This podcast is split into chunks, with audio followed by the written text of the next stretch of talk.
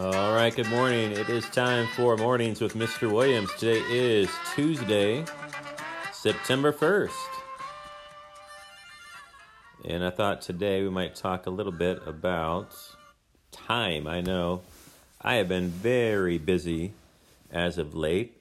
Lots of different things to do. You know, with our distance learning, I've got 15 Google Classrooms and doing you know five five to seven zooms per day and it's a lot to organize. And if you're not scheduling and organizing your time then certain things become very difficult to do and it becomes kind of hard to keep track of things and then you end up forgetting things or not getting things done. So if you're having trouble yourself organizing your time let me give you just a few uh, suggestions today I would start with a calendar.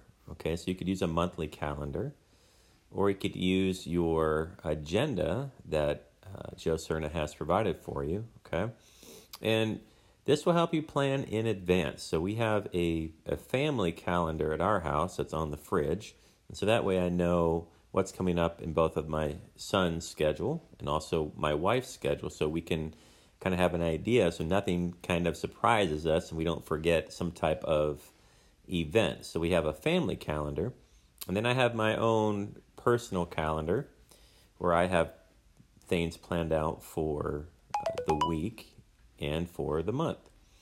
And I I plan and schedule a few different ways. I use my phone for reminders.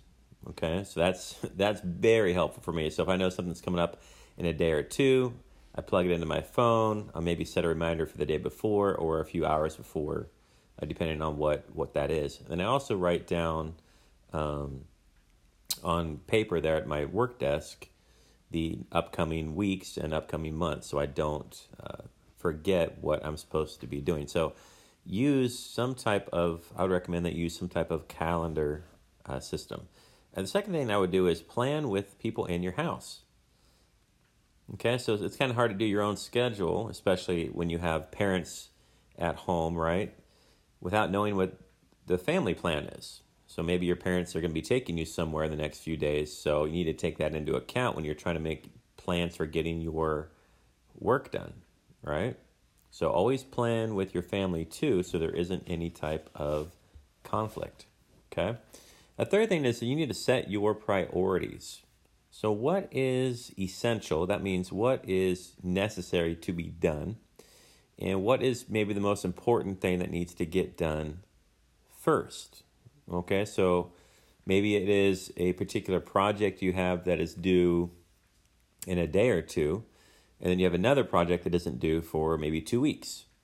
So, obviously, the project that's coming up in the next day or two is going to be more of a priority for you than the one that would be in two weeks.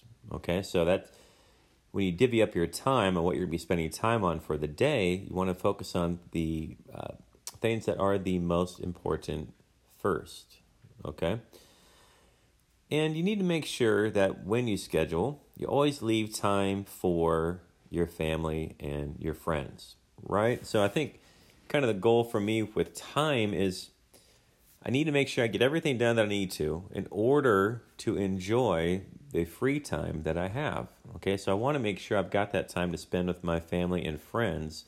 So if I plan everything else accordingly, that time should be available for me. I, you know, like to work out and play video games and watch favorite television shows and that sort of thing, just entertaining type activities, but I need to make sure that I've got my priorities straight I've got my important stuff done first, and then I've got some spare time, some free time to do some more fun stuff.